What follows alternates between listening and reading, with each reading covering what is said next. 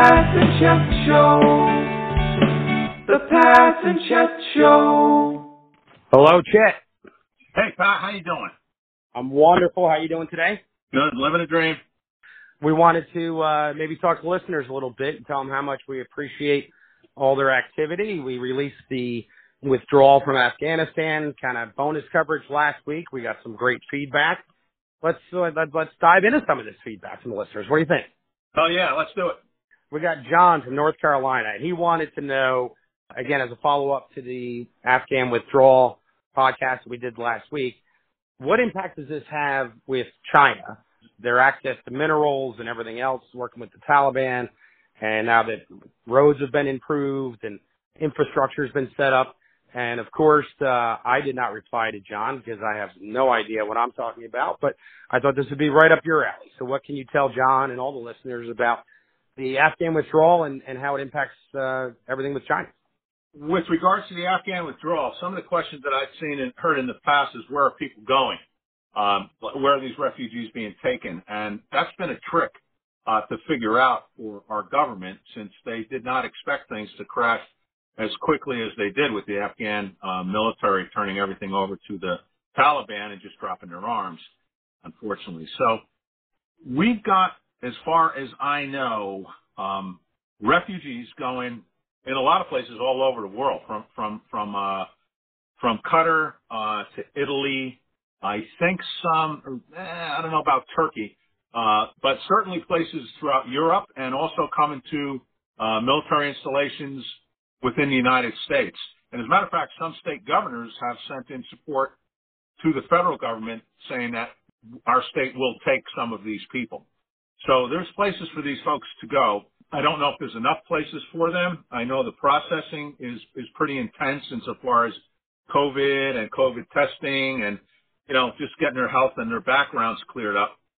And, uh, that seems to be the, in the nutshell, what's happening on that side of it. With regards to China, you know, China's very aggressive and, you know, while we're all beating each other up and, and trying to find new ways to put Republicans on Democrats and Democrats on Republicans or the right against the left, know, they're just conducting business and going forward. So they've had Taliban leadership. Again, Taliban, the Taliban was the, was the form of government in 2001. This is now, again, the government that's back in place with everyone who doesn't belong in that country is no longer there. Taking a step back, Pat, attempts to colonize Afghanistan go, go pretty far back. In recent times, Britain, then you had the Russians in there for about 10 years and the United States for 20 years. So these people are delighted that they don't have anybody trying to colonize them, run their country and, and that kind of a thing. And China is right involved with them and has been for months to include having um, formal dinners in China uh, with top leadership of China and the top leadership of the Taliban uh, government or government to be, however however you want to see that. The question specifically with regards to roads and access uh, to minerals, with the implication from from from John, I think, meaning that since we've been there, we've developed roads and a lot of infrastructure things.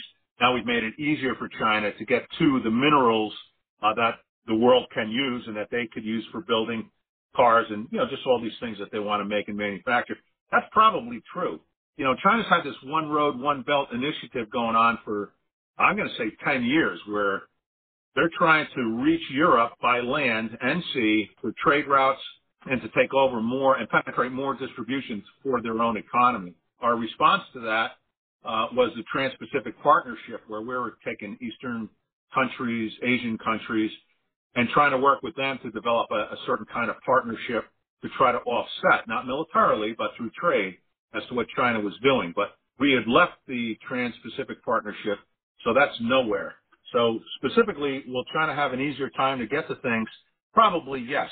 But understand that uh, Afghanistan is a very decentralized uh, country and very mountainous. So how much success they'll have, I, I, I, don't know, but it'll certainly be easier uh, because of what we did with our taxpayer dollars in Afghanistan over the last over the last 20 years. Pat, one thing real quick I got to say that kind of caught my ear. Listening to um, H.R. McMaster, who's a military historian by rights and also a soldier himself and a, and a high-ranking one at that. His view on the whole war in Afghanistan, different topic, but his whole view was it wasn't a 20-year war It was a one year war fought 20 times. And you know what? It's kind of hard to disagree with that, but that's kind of a different topic. Yeah, yeah, yeah. No, that's a good point. And I don't know why I turned that question over to you because that's exactly what I was going to say. But you know, we'll we'll pretend you're the expert on it, I guess, and, and we'll move on. I got an opinion. Let's put it that way. um, I'm also. I think you've got some feedback from some listeners about our intro music, and yeah. uh, I was so proud of the music that we uh, we purchased, and for our sponsors that we don't have any yet. You know, these are the expenses we incur for you listeners. We we take it on the chin. I think we spent like forty three dollars buying Yeah. that music. You know, but yet uh, some of the listeners had some opinions. Why don't you get in and share those Well, for us? okay, so here's where, here's where we go. I'm going to bundle Kate and Jimmy together, okay? And Kate says that the music is bad, all right? So I think we know the music is bad. I think we also know it resonates, and hopefully it's short enough that it does more positive resonation than hurt your ears.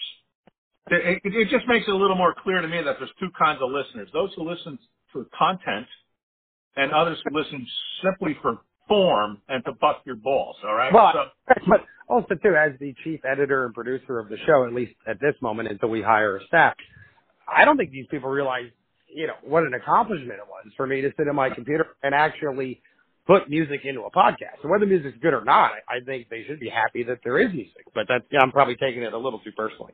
Well, I think you probably went through three, if not five cigars on this whole thing, just trying to get the whole thing lined up. And, and still wasn't happy as, as you are and, and corrected it and corrected it. And this is what we got. So Kate, that's a direct blow, uh, to Pat Newton and all of his efforts. Thank you very much. And Jimmy, uh, from Raleigh, he says, sounds like Pat and Shit Show, which is exactly what my wife said the first time that she heard. it. as soon as she I knows read, my name. She knows my name. Um, as so, soon as I read Jimmy's email, I'm like, well, I know there's one person in Rhode Island, Chet's wife, that's going to agree because you told me that the first time you played it for. Unbelievable. It does kind of sound like that, but you know, and maybe there's some truth here. I don't know. Maybe we should just re- relabel it, re-sing it. You know? Well, Uh, we we'll put that on the we'll put that on the pile of future projects. But uh, we we appreciate the feedback from the listeners, good or bad. I've got uh, I've got Terrence from New Jersey who says you two are absolutely perfect together. So I like Terrence already. He says sound like you've been on the radio for years, which uh, couldn't be any less true. But I'm glad it comes across that way. He does say lobbyists are the reason corporations run our politicians. I look forward to the next podcast. So sounds like he was listening because that is certainly one of our themes and and we appreciate his feedback. I think you got some uh, some comments from maybe Jack and Paul and some others. Why don't you get share those? Jack, we got Jack from Florida. He tells us we did a nice job, informative and easy to understand, and said thanks. That's big. Wow. We're not used to that. We don't know I- that. what I that think that's that's our first official thank you, I believe. So appreciate that from Jack. Right, and then uh, Paul from from Seattle, Washington says, looking forward to the follow-on topics for my drive to work, which I think is great. And he also says refreshing, and refreshing is posed as a separate sentence, so that's big. There's effort there. So- Absolutely, but Right. extra punctuation, so that's a lot of heart out of Paul. So Paul did a good job with that, and um, I'm hoping he's going to continue to listen. But ideally, this is what we're trying to, you know, hit. As you know, is like this is easy going. Learn a little bit more, and learn where to find out more, and know what to do, of what you can do about it, other than send all your friends hate emails about one side or the other side. You know. So that was greatly appreciated from from Paul. Jeff in Arizona says that was great. I love getting as many inputs as I can as the good Republican business owner that I am. Great resources you are involved with, and that's wonderful. I mean, I appreciate that. I appreciate all of them. Obviously, it's great to hear from folks, no matter what they say. But just just the idea that he spelled out the resources that we dug out and vetted and sees them of some of some value. That means a lot. That that's kind of like a little bit of a pat on the head. No, that's I, I I hope he's not assuming our political affiliations because we've tried to to keep that close to the vest and not show our hand in terms of our political leanings one way or the other. But again, Republican, Democrat, Libertarian, whatever you got out there, we welcome all of it. I do have one, and I, this is a little bit of a more serious note, so brace yourself. I know we don't do this too often, but Rusty from Florida, best of luck, fellas. I listened to your first already. Good stuff. I am not on Twitter, and I will not support them, so I cannot help you there. but I am looking forward to future podcasts. And I know you got some similar feedback from people that you've spoken to, and I wanted to address this. I think Rusty brings up a good point. Social media is uh, a mixed bag at best, and there's a lot of negative things that happen every day on social media. I'm going to challenge our listeners, and I, I spoke to you about this offline. The show, The Social Dilemma, which is on Netflix, and it's a fascinating. I call it kind of a documentary. It's it's all people that worked for Facebook and Twitter and all these different outlets. And now they don't. And these were high level people and they just lay it out as to how this all works and how you're being, you know, monitored and how they're calculating what to present to you and why, whether it be advertising. I'm going to give one quick example to encourage people to watch this show. When you Google something, and obviously Google will finish your sentence for you, right, to save you some strokes on the keyboard. Well, they're also doing it for another reason. And they show this as an example in the show. You type in climate change is on Google. It'll finish that sentence for you, but it's going to finish it based on the information they've gleaned from you about who you are and what you do, and then finish that sentence on a way they think you're going to want to see it. So a couple examples of different choices Google might give you would be climate change is a hoax. Climate change is dangerous. Climate change is getting better. Uh, and they've got, uh, imagine dozens of them that they choose from. Uh, that blew me away, to be perfectly honest. But again, I, I won't uh, go through the whole show here. But back to Rusty, we hear you loud and clear.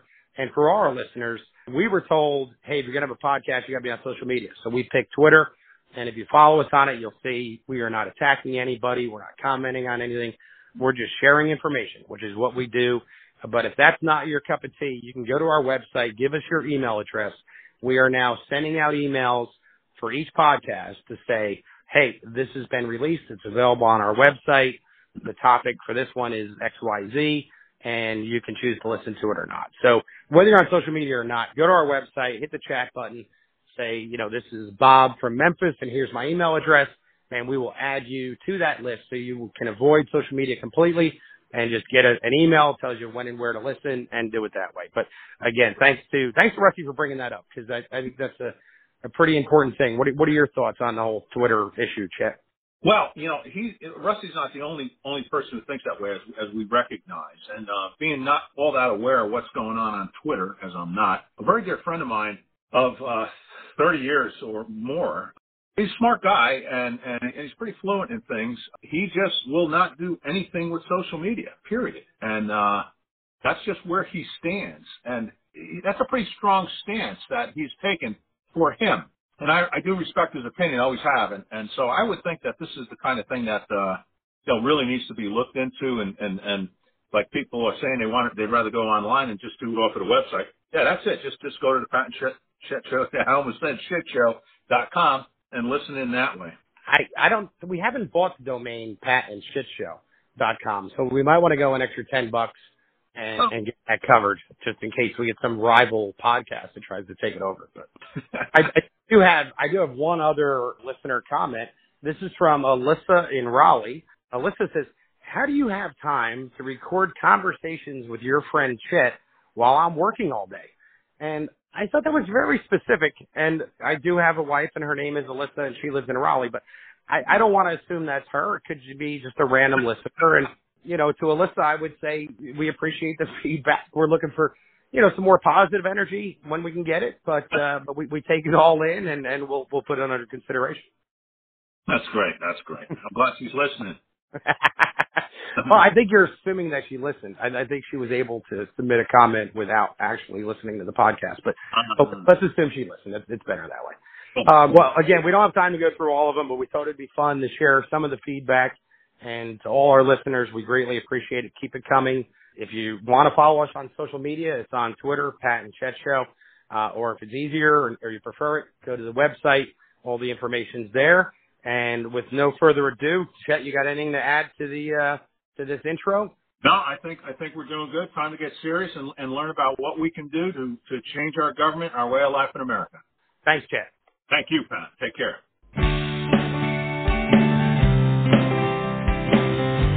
The Pat and Chet Show. The Pat and Chet Show.